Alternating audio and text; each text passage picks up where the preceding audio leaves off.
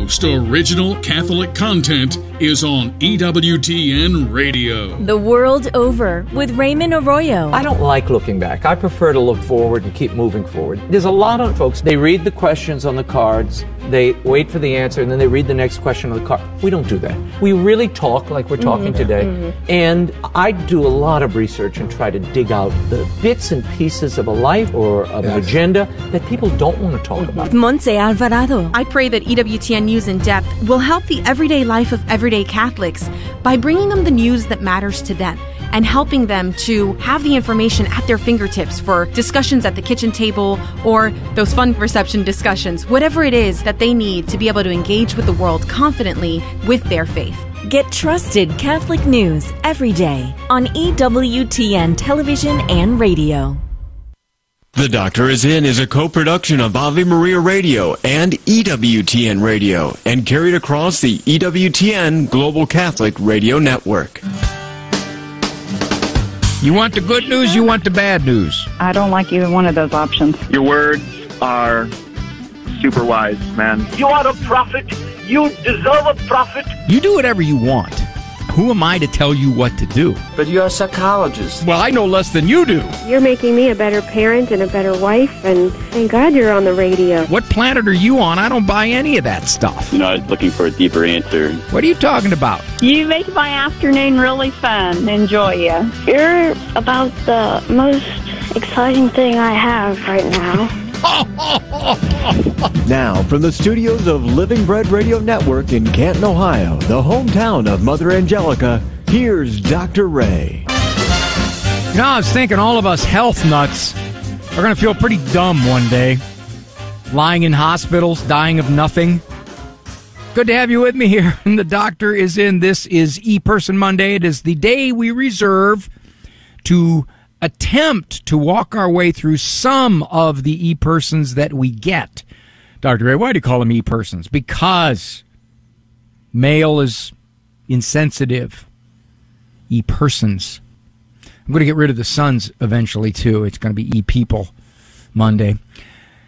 We'll get to those in a moment.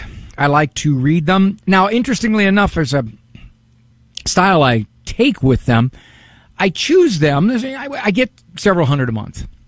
And because of this, uh, I choose certain ones that lend themselves well to be talked about on the air.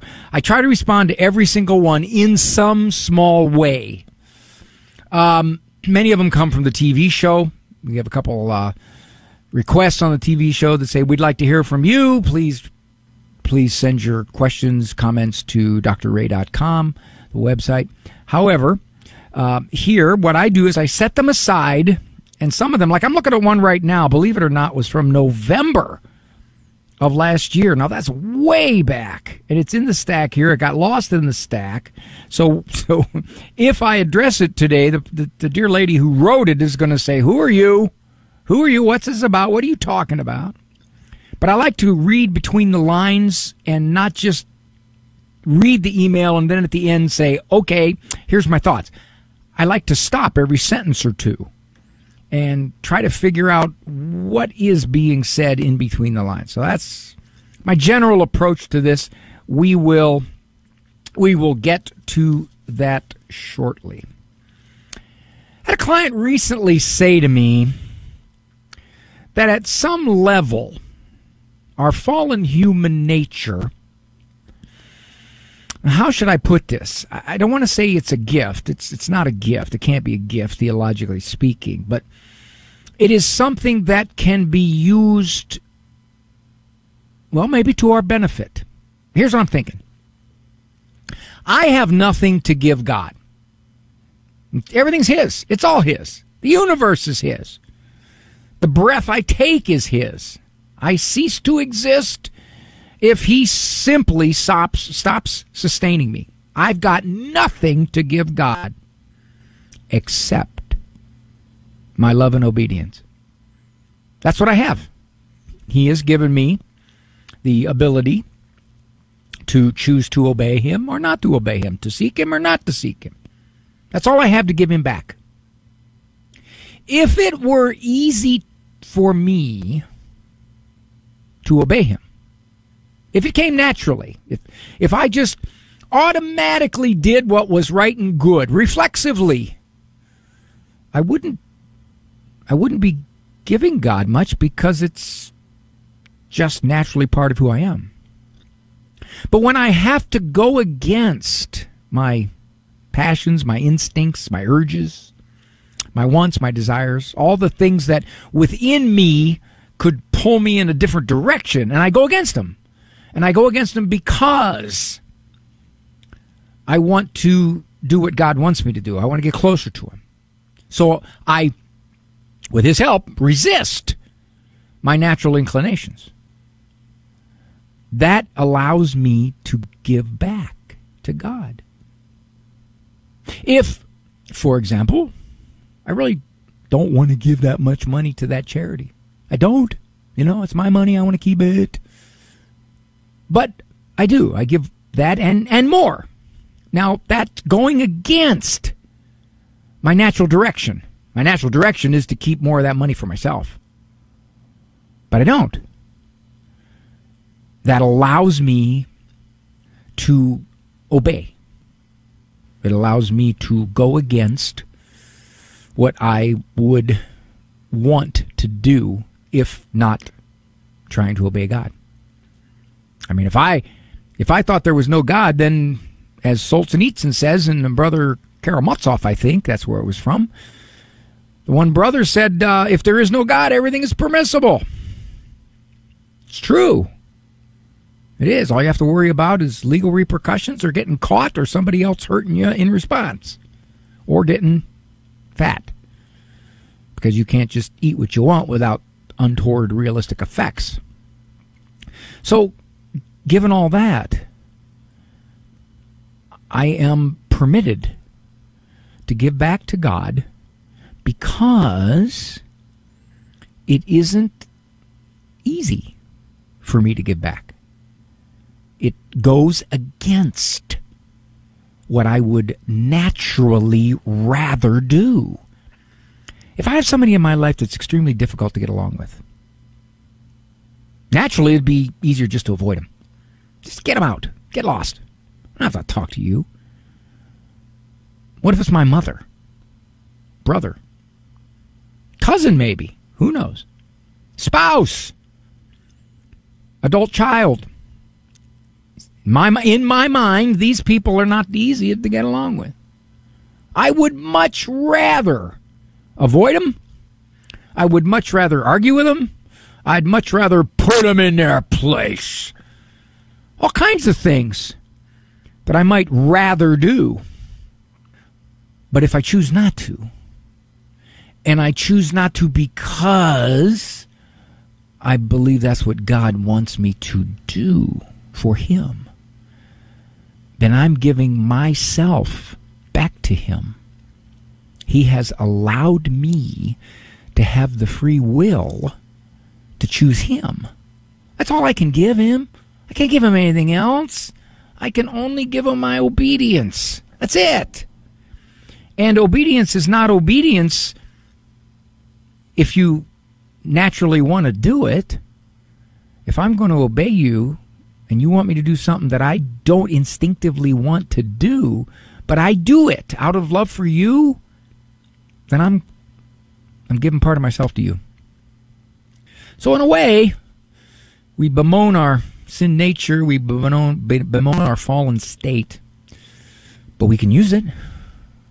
We can use it to give gifts to God. When I come back, heading into your e persons, I'm Dr. Ray.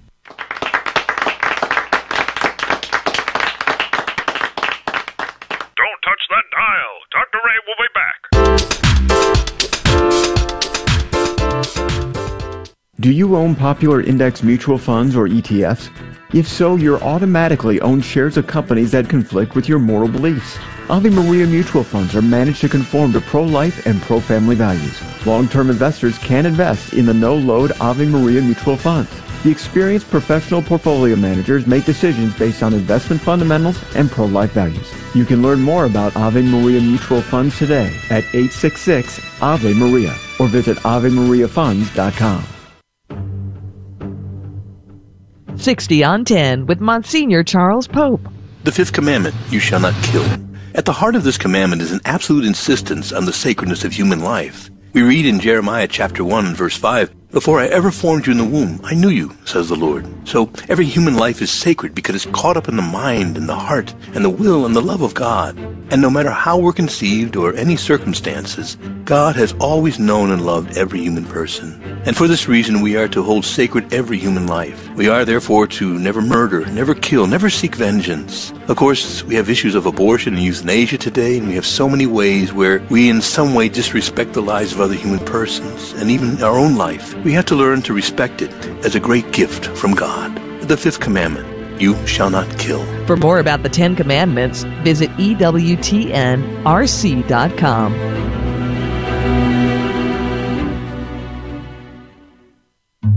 He was a Jesuit, a cardinal, and a doctor of the church.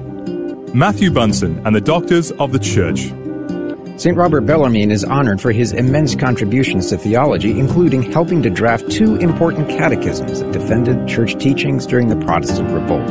Pope Clement VIII named Bellarmine a cardinal because, as the Pope put it, Bellarmine had not his equal for learning.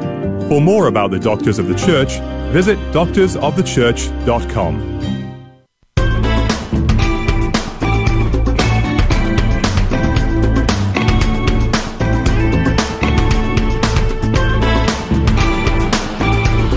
think I could take a lesson from the weather.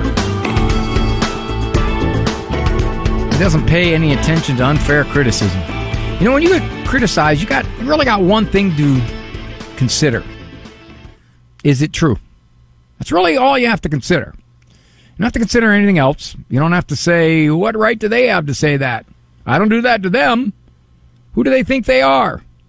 I deserve more than that. That's not true about me. All those things that make you upset. The only thing you really got to be concerned about is what they're saying. Is it true? And that requires you to be objective about yourself, which is really hard to do. Come on. Naturally, we are subjective. What else am I going to be? But to the degree that I can stop and consider what they said, do I do that? Do I do that with just them? Do I do that with everybody? When do I do that? How do I come across when I do that? A little bit of self exploration never hurt anybody, even though it hurts to do it. All right. What's a call I got? It, it looks like a was a retired teacher. I listened to your radio broadcast the other day, and a teacher called in to describe how he handled uh, discipline cases. I am a retired educator, elementary and middle school teacher, and elementary school principal. And I would like to share what I did. I will add that it was well worth my time and effort because without discipline in a classroom, no learning can take place. Let me stop there. That's absolutely true. Uh, some weeks back, I did a monologue on teachers being among the most, oh, morale depleted profession I come across because they are asked to do things they can't do and they're not given the leverage to do it. And the statistics are just egregious in terms of how many are leaving the professional, leaving the profession. Something like 55% in surveys have said they're considering seriously not coming back next school year. All right, here's what she did. At the start of each school year, I would make a phone call introducing myself to the parents and children in my classrooms or on my caseload. Now, I'm assuming she means caseload, a principal caseload. Now, I don't know how big her school was. Maybe I'm misunderstanding this. I would ask if they had any questions for me or anything they thought important for me to know. You see what she's doing? She's setting up an alliance. An alliance before the fact. In other words, you're not going to just hear from me when your kid does something wrong.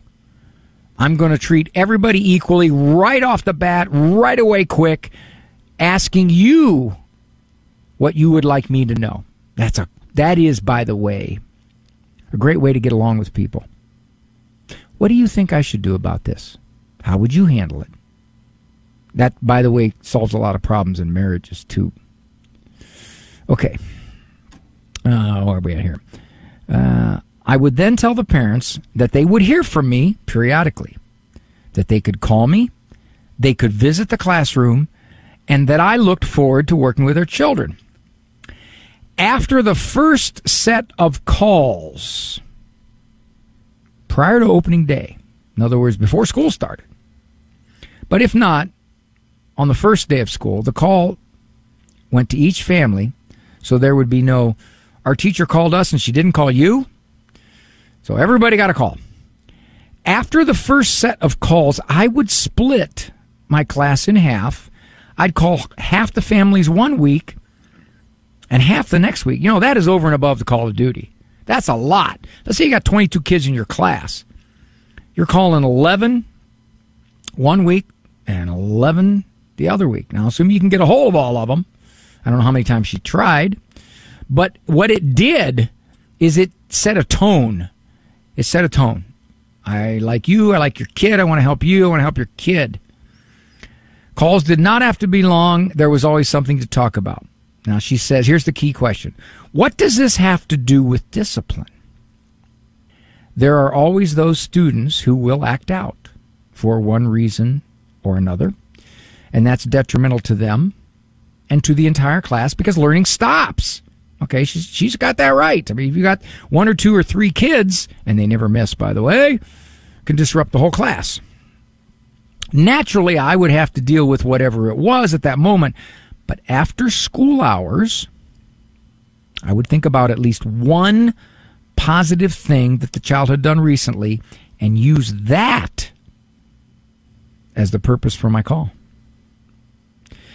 This is a call that would be made the day that the problem occurred. Okay, the kid acted up in class, the kid did something wrong in the playground, the kid did something wrong in the halls, in the lunchroom, wherever, and she thought about, I got to find something nice about this kid to say, especially recently.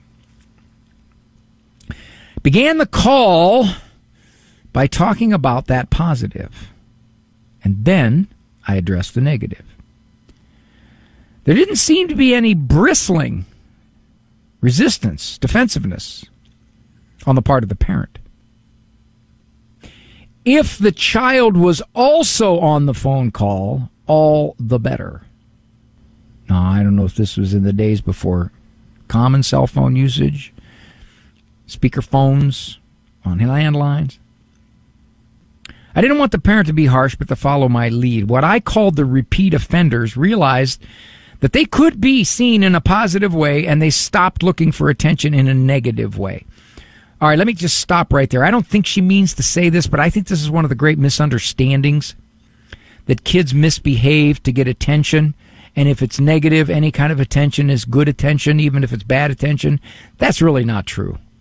The main motive for kids acting up is impulse, um, not caring about the rules, defiance, challenging authority. I want to do what I want to do, and you're in the way. That that's that's a theory that I got in grad school. It's one that's still very much around, which is kids misbehave to get attention. And therefore, when they're disciplined or punished, they got what they wanted, which was attention, because they're not getting enough attention. So that's why they're acting up. And this, this is particularly, I'm going to go off on a tangent here. This is particularly destructive for parents. Because if I tell you your kid is acting up to get attention, what's the implication? You're not giving him enough good attention. So he figures he's got to get attention in some way. All right. So he's going to be defiant and unpleasant and unruly just to get your attention because you're falling short as a parent. You're deficient in your attention. That, that that's just not the case. The vast majority of the time, that is not the case. Okay. Uh, uh, um, not this. That. These students, the repeat offenders, often became my, my best helpers. As time went on, didn't really take that long. I didn't make as many calls as often. Students knew there was an infraction. It would be discussed with the parents, and if there was something noteworthy, they also brought a phone call. I think what she did is something that has shown itself to be the main effective ingredient in therapy. She formed an alliance. The parents, to some degree, the kids felt she was on their side, that she liked them, she cared about them. So that these parents who, if this kid is a repeat offender, you gotta know that in all likelihood, you're not the first teacher to call the parents. You're not the first time they've heard from the school. I used to say this all the time with the teachers I worked with. If this child in a conference is tagged as one of the most difficult kids you've ever seen and you've been teaching for 27 years, immediately the parents on the defensive. So I told him one of the things to do is to start out by saying, you know, I, I really, I really, really enjoy being with your son. I do, and, and there's, I'll tell you, there's a lot of great things about him. This is what she's doing. But then I would advise them to say, I'm a little nervous because when he does this, uh, some of the other kids uh, are avoiding him, shunning him, turning on him, and, and I can't stop him. I can't catch him. So I really need your help in uh, helping me to take care of this problem. That's a better way to do it. Because keep in mind that when she called these parents, I'm sure she's not the first teacher who ever called them, unless she taught first grade or kindergarten. And even at that, they probably had some troubles in preschool. The chronic unruly kids are usually the kids that the parent has heard from the CCD teacher, the parent has heard from the preschool teacher, the parent has heard from the babysitter, the parent has heard from the coach, the parent has heard from grandma, the parent has heard from a lot of the grown ups in the kid's life that this kid is a behavior problem. And uh, the teacher calling from the third grade level isn't the first. So I think that the success in what this educator did was that she formed an early alliance with the parents. I'm on your side. I like your kid. I used to work in the SBH classes, severe, be- severe behavior handicap. That's what they called it then. Prior to that, they called it uh, severely emotionally disturbed. They didn't like that. Emotions didn't get disturbed.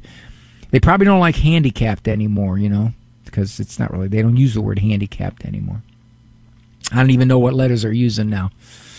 But I used to work with, I think it was 10 or 12 of these classes where they would take the kids, and these were the kids that really were the most disruptive in the classroom settings where they were, whether that was some other special ed program or general education. And I used to say that these kids weren't necessarily the most disturbed kids.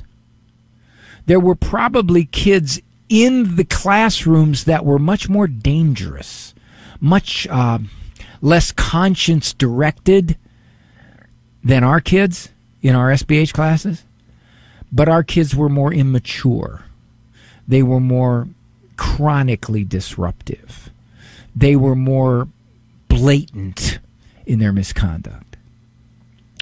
And myself and the teacher developed a connection to these kids. They we they were our misfits, really what they were.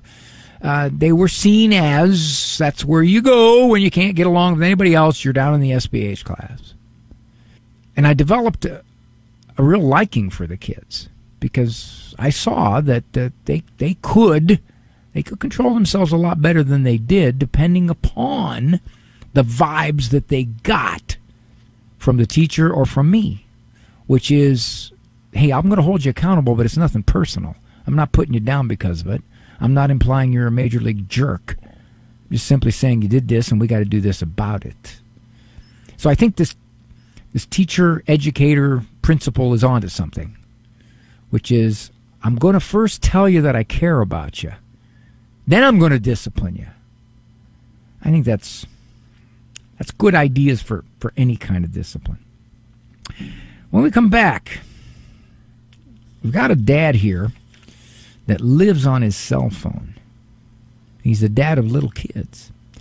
I've had parents tell me that their husbands do this. They either live on video games or they live on their smartphone. And other mothers have said, ladies, Gentlemen, if your adolescent son is permitted to live on video games and permitted to live on his smartphone to the exclusion of much else in his social world, think about his potential future wife. Will he outgrow this? Or will he become a married adolescent in the social media world?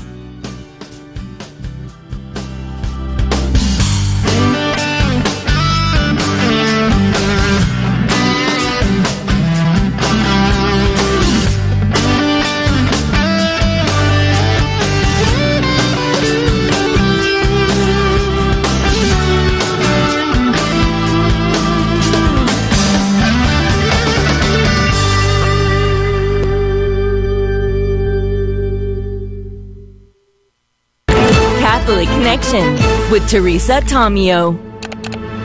People think it's easier to stay in the muck. The devil that we know is easier than the devil we don't know, but what they don't realize is that the situation can get worse. And what we're seeing now with some of these very liberal orders, let's say, for example, these liberal orders that are dying out, especially religious sisters, dying out, literally folding. And then you have the religious orders such as the Sisters of Mary, Mother of the Eucharist, the Dominican Sisters in Nashville, the Sisters of Life in New York, flooded with requests for information and to meet with the sisters about this beautiful life because they're so joyful because they are living the truth of Scripture and the truth of the Eucharist, of Jesus. But these people will not let go because then you have to look yourself in the mirror and then you have to surrender. I think it all goes back to the Garden of Eden. Who's God? Are we God or is God God? Catholic Connections, Teresa Tomeo. Weekdays, 9 a.m. Eastern on EWTN Radio. Bishops in the Catholic Church are heralds of faith, according to the Catholic Catechism. Their first task is to teach and preach the gospel to all men and women. In this, they are endowed with the authority of Christ. Christ, who is truth itself, will to confer on the Church a share in his own infallibility in order that the people of God have true guidance as to his teaching. Christ thus endowed the Church's shepherds with the gift of infallibility when instructing in matters of faith and morals. The Pope enjoys infallibility when he proclaims by a definitive act a doctrine of faith and morals. This same infallibility is present in the College of Bishops only when, together with the Pope, they exercise the supreme magisterium, particularly in an ecumenical council. This is Peggy Stanton, and this has been the Order of Malta's Minute with the Catechism.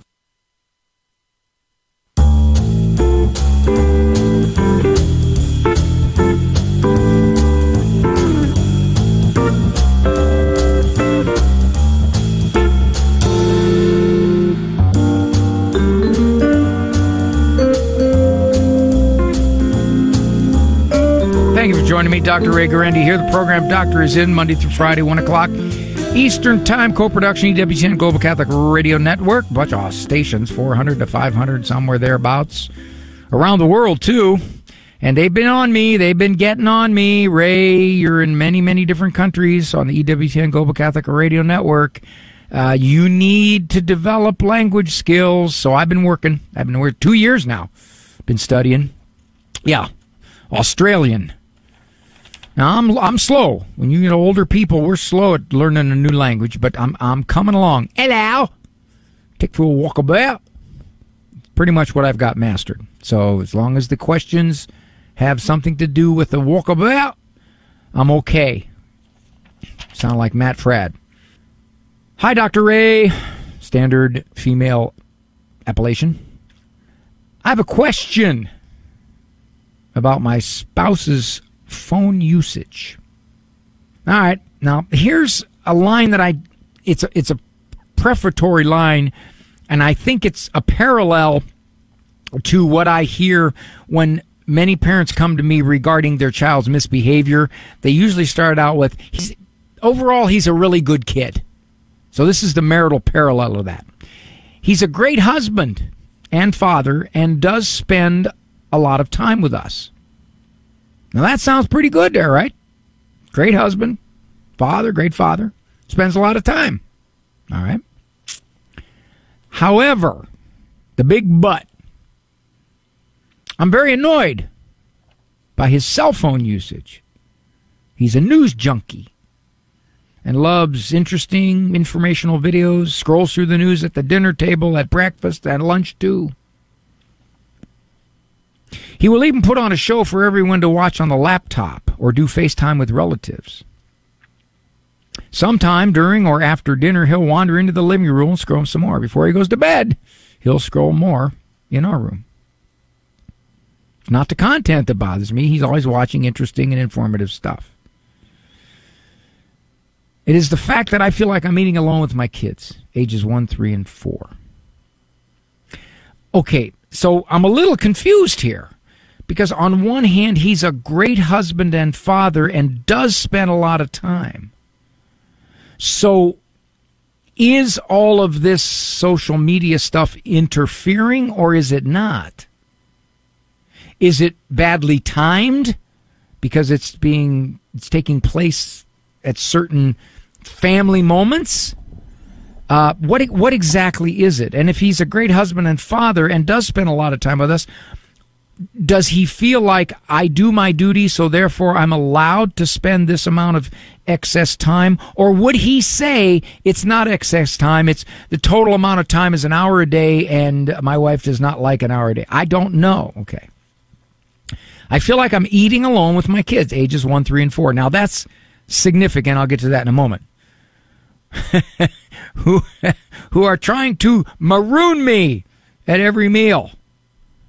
And I think he's talking about, she's talking about her husband marooning her and n- not the kids.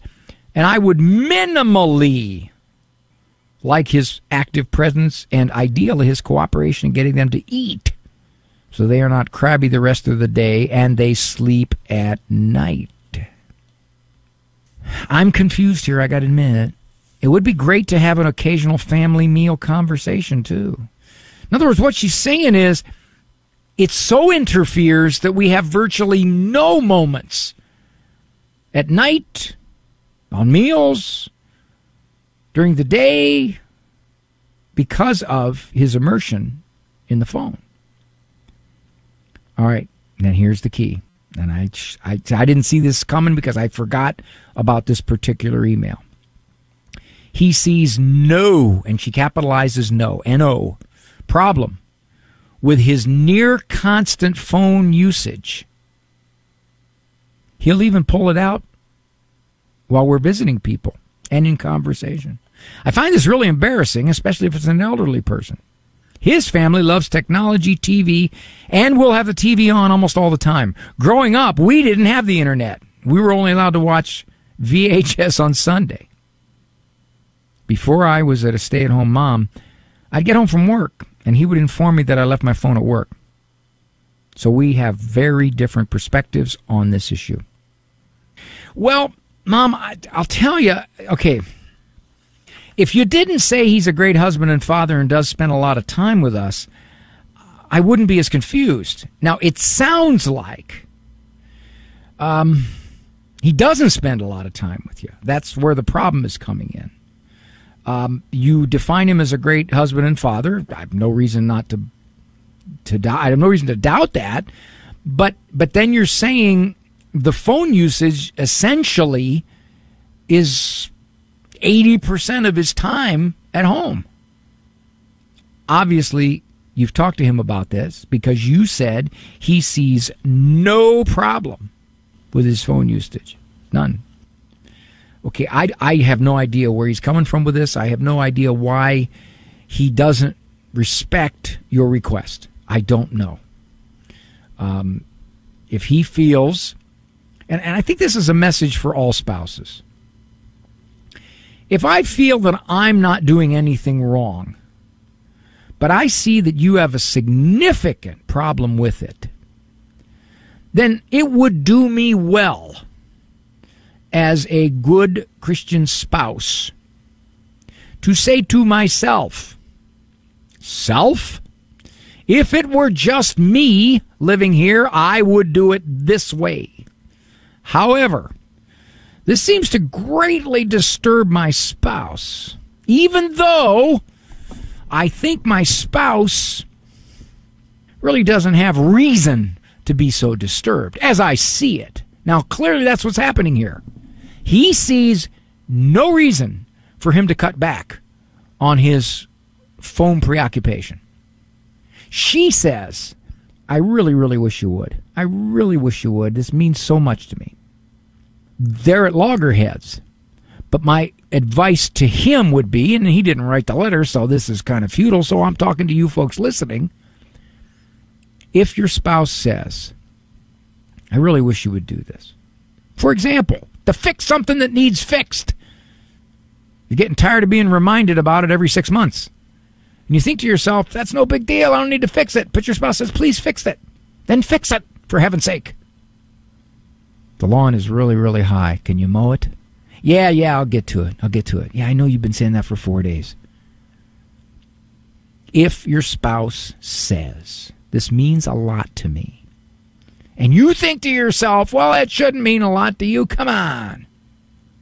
I think you would do well, at least to consider meeting your spouse at some point where she would say, Well, he has come in my direction, or he would say, She has come in my direction. And I think, gentlemen, I'll use this particular e person to say, if this means so much to your spouse and you think you're right, consider moving in her direction.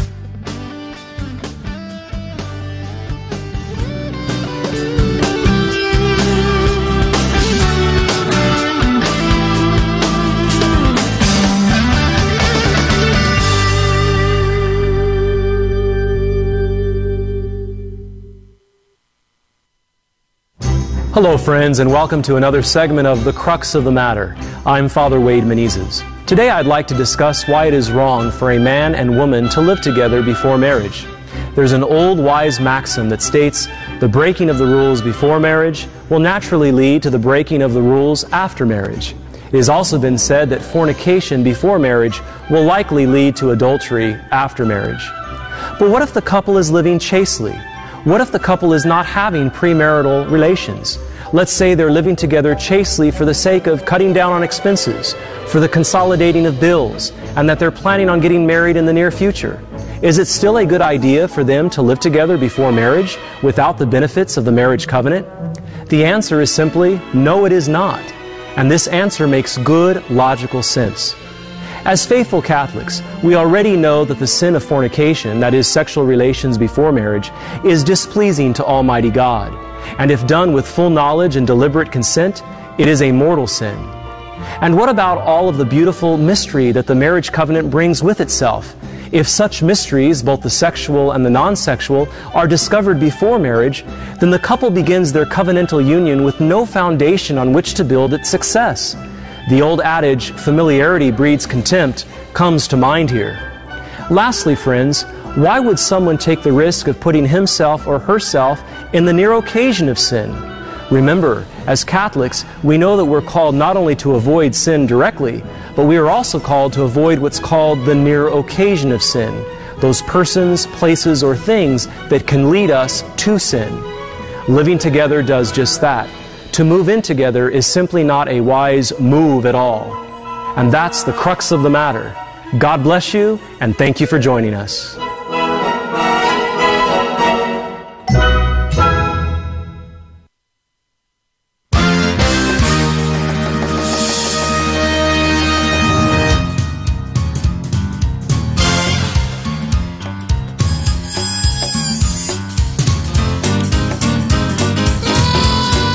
A slight tax increase cost you $200 and a substantial tax cut save you 30 cents? I always wondered about that. Got to know the language. I'm Dr. Ray. Thanks for joining me here on The Doctor is In. The television show, Living Right with Dr. Ray, is in uh, season number 11. Yeah, I know I hate looking back at those first seasons. I go, who's the young dude? What can happen in all that time? And I can't even blame it on the kids. They're out of the house. Uh, it's all, it airs uh, Saturday nights at 10 p.m. Eastern, as well as uh, Tuesday and Thursday mornings. So uh, they, I guess EWTN keeps rerunning it, hoping I'm going to get it right. I've told them you're expecting an awful lot. This is E Person Monday, where we together, if you're listening anyway, if you're not, then we don't do it together. Tackle.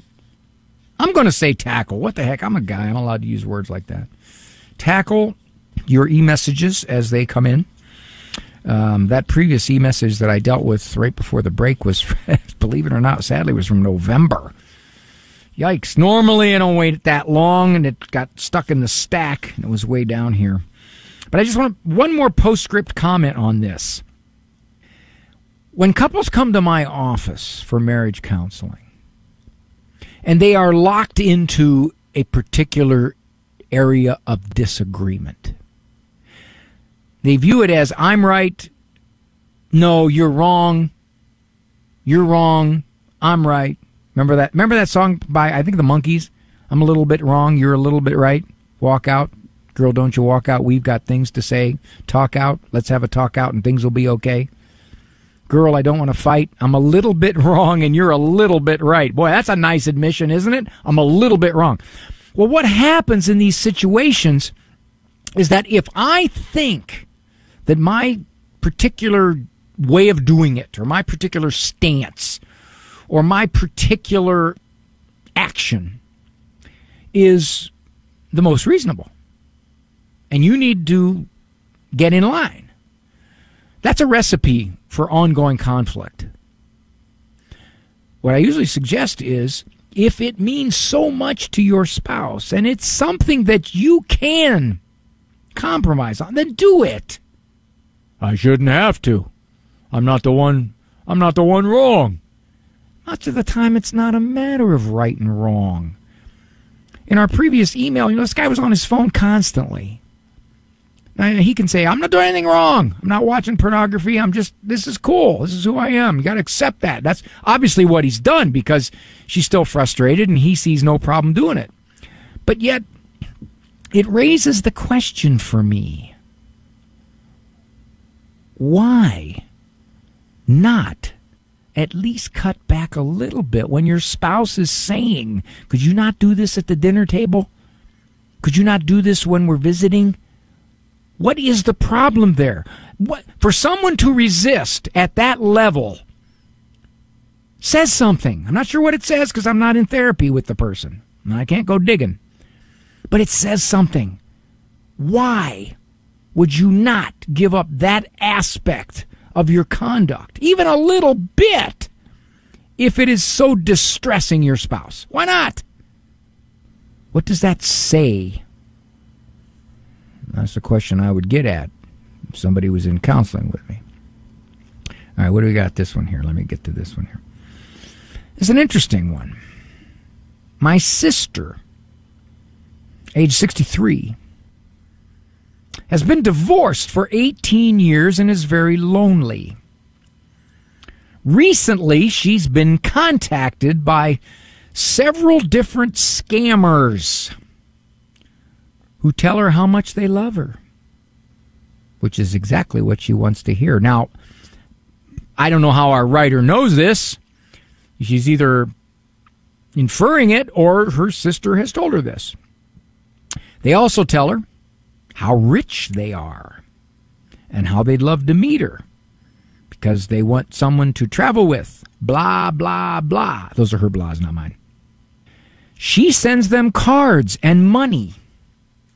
To our knowledge, they have taken her for more than $25,000 in the last year. Needless to say, her bank account is depleted. She makes good money as a teacher, $70,000 a year range. But she gives her money away to her two sons, who make two and three times as much money as she does. She also gives it away to her grandkids and buys expensive gifts for friends. So apparently, there is something within her that wants to feel cared for, wants to feel loved, and she feels if I do this for all these people, including strangers, they're going to think I'm a good person. That's driving her. That's what's the emotion that is driving her. And that's where the frustration here is because it's not rational after being taken for 25 grand and depleting your bank account that you should keep doing this. This makes no sense. You would learn after the first five grand to be a little more cautious, but she's not. So obviously what she's thinking is one of these ones are going to be legit. And I'll just keep spinning that roulette wheel until I hit. Now, this is interesting because this gives you a little historical perspective. Our dad used to say, and I don't know what age she was when dad used to say this quote, give her a nickel and she'll spend a dime. And that hasn't changed. Her house is paid off and she would like to retire, but she doesn't realize she's not going to be able to live on her retirement savings at the rate she is going. Mm-hmm. She's constantly telling us how she doesn't have any money, but refuses to let any of us, four other responsible sisters, to help her. She refuses. Why does she refuse? because she doesn't need help managing her money. Uh huh. now, see, something like that tells you a whole lot, does it not? When someone is depleting themselves financially, when they are being taken advantage of multiple times by scammers on the internet, when they are supporting their own grown children who sound like they are financially very much well off, and she still continues to do it. And she says, I don't need any help managing my money. I suspect she doesn't believe that. But that's her way of saying, I'm going to continue doing what I'm doing because whatever is driving me is more powerful than the loss of my money. I want people to love me. I want them to care about me. And if I have to, in essence, buy them, I will. One of our sisters is constantly helping her with large repair bills because she doesn't have the money. We're all tired of this, but don't know how to help her. Any words of advice? Yeah. I don't know how long you've been trying to convince her what she's doing is short sighted, but clearly she's not letting you get through. If it were me, I would seriously consider not giving her any more money. I mean, the, only the only way she's probably going to alter how she takes care of all this is going to be forced to look at better management of her money. I, I, my style is, and I can't tell you what to do with your sister, but my style is if I'm going to help you and you show how irresponsible you are with my help, then I don't help anymore. I don't have a Christian obligation to keep feeding into your irresponsible behavior. As a matter of fact, I'm hurting you. So in some respects, you could make a case that, that, that I'm being unchristian in doing this. I don't know how long you have been attempting to convince her that what she's doing is causing all kinds of far reaching repercussions for her, and she still isn't going to change. So at this point, you might want to get together with your sisters and say, What are our limits? What are we going to do, and what are we going to stop doing at this juncture in our lives and her lives? This is The Doctor is In.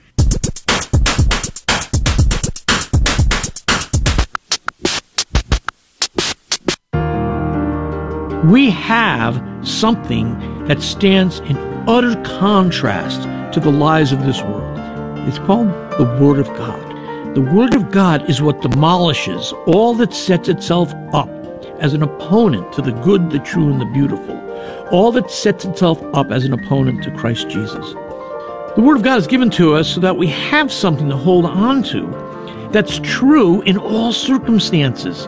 We always have a place where we can wash ourselves in the regenerating waters of Scripture. We have a place to retreat to, where we can cling to what is true. The Word of God is alive and powerful, sharper than any two edged sword. It penetrates even to the dividing of the soul and spirit, of the joint and the marrow, and it's judge and critic of the thoughts and attitudes of the heart. Kresta in the afternoon, weekdays at 4 Eastern on EWTN Radio. Christ is the answer with Father John Riccardo. I repeat, I'm sure ad nauseum to the guys who are here, a line from Pope Benedict Emeritus now, who used to say over and over again to be a Christian is not the result of an ethical choice, but the result of an event, an encounter, a meeting with the living God in the person of Jesus Christ. This and nothing less is what it means to be a Christian. So we said the new evangelization is new in ardor. That's a kind of old fashioned word. What in the world is ardor? Ardor is zeal, fervor, passion. Are you passionate about Jesus? Passionate about Jesus? Are you zealous for Jesus? Are you fervent for Jesus? Are we fervent for the gospel? Are we passionate about helping this world come to know him?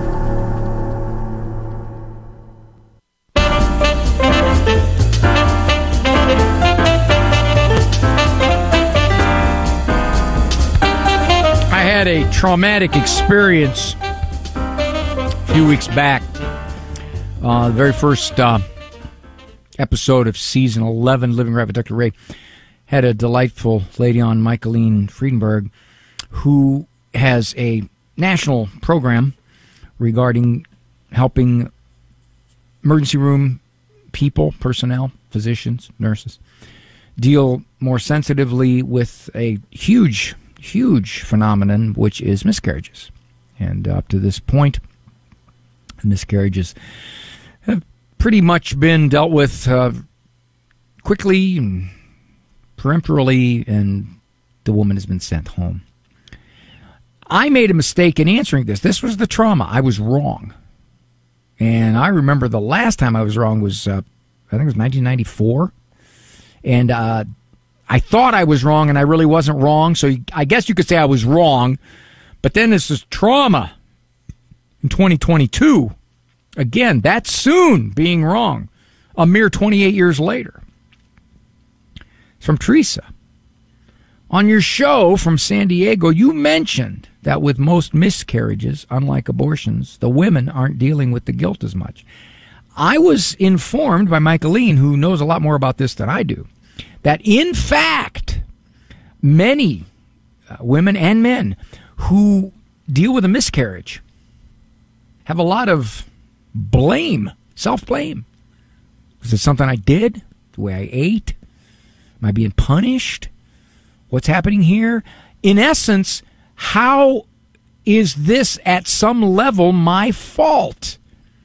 And we had a question from the audience where I said, I suspect that depending upon the person's post reaction to the abortion, that there would be the guilt factor that would be larger. And I still think it would be larger, but I underestimated the guilt factor sometimes present in miscarriages.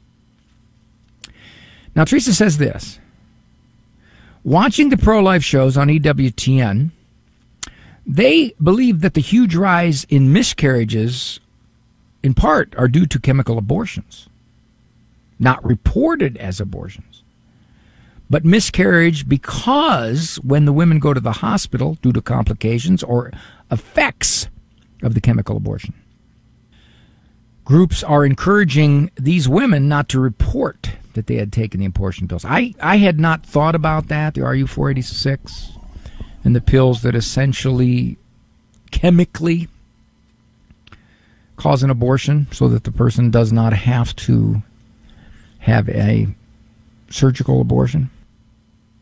And because of complications, they head to the emergency room and they have to deal now with the miscarriage, but they don't report that they have used abortifacients.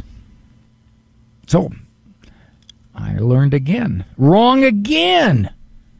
Back to back wrongs. That's tough. We're getting close to the end of the program, and I would like to thank you for joining me here. The program comes to you Monday through Friday, 1 o'clock Eastern Time. Some 400 plus stations in the EWTN Global Catholic Radio Network. My website's drray.com. My newest book is there Living Calm, Mastering Anger and Frustration. Just got word recently that it was uh, number one on Amazon. What category it was? I think it was the category of books written by a guy with 10 kids. But yeah, hey, you know, you got to mean if you're going to be number one in a category, you got to you got to make a new category. It's kind of like the old strategy on the Guinness Book of World Records. It's hard to beat an old world record, so you make up a new category. You know how many times you've bounced a ping pong ball on a paddle while you had one eye closed. It's a new category. uh, also, as I said, my website is drray.com. That book is there, Living Calm as well as the re release of Adoption Should You, Could You, and Then What? And that book was written to basically try to overcome the anxieties, the nervousness, the questions, both before and after adoption. So maybe there's a lot of folks out there that would say, you know what? Okay, okay, I'm I'm settled enough about some of these concerns that I'm going to look into this. I'm going to give a kid a home that wouldn't otherwise have a mommy and a daddy. I thank you for joining me. I thank Andrew Kruchek for all he does over there in Ann Arbor. If the world hates you because of Jesus, that's fine. If they hate Jesus because of you, that's a problem. For information on Dr. Ray's presentations, books, and CDs, visit drray.com and follow him on Facebook. The Doctor is In is a co-production of Ave Maria Radio and EWTN Radio and carried across the EWTN Global Catholic Radio Network.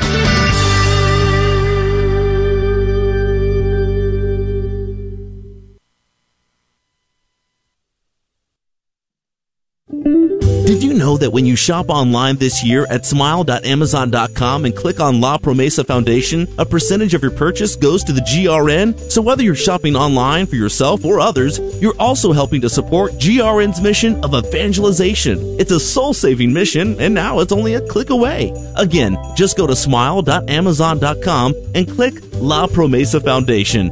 On behalf of the GRN, may you have a blessed Advent and a Merry Christmas. The Guadalupe Radio Network would like to thank Dignity Women's Center for their support of Catholic radio in San Antonio. Dignity Women's Center promotes the dignity of women by caring for the total person, physical, psychological, and spiritual.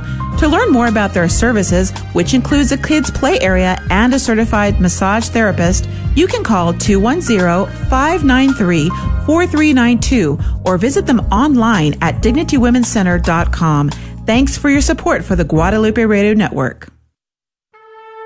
Oh, come, let us adore him. Hi, this is Dave Palmer. Doesn't that perfectly describe our disposition during this Christmas season? We have the honor of being able to adore the Christ child at Christmas and adore him throughout the year in the Blessed Sacrament and receive him at Mass. And what a blessing also that we can tune in to the GRN anytime to keep our minds focused on our Lord Jesus Christ and his holy church. Merry Christmas and a blessed new year to you and your family.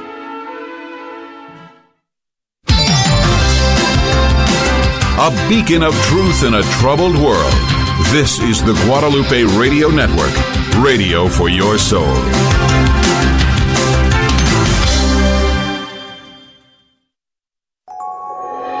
This is the station the Lord has made. KJMA 89.7 FM, Floresville, San Antonio. Also at grnonline.com. So listen daily, rejoice, and be glad. Once said, let the Creator deal with the creature. Ask yourself, how many times have I given my spouse to God and let Him deal with him or her? That's actually the best remedy for those irritating things that you so badly want changed in your spouse. Let the Creator deal with the creature. Lay those complaints on the altar and walk away. Don't go back and get them. Leave them there. You will be pleasantly surprised to see the changes, especially the changes in yourself. This has been a minute for your marriage and family from the Three Hearts Institute. Check us out on Facebook and Parler.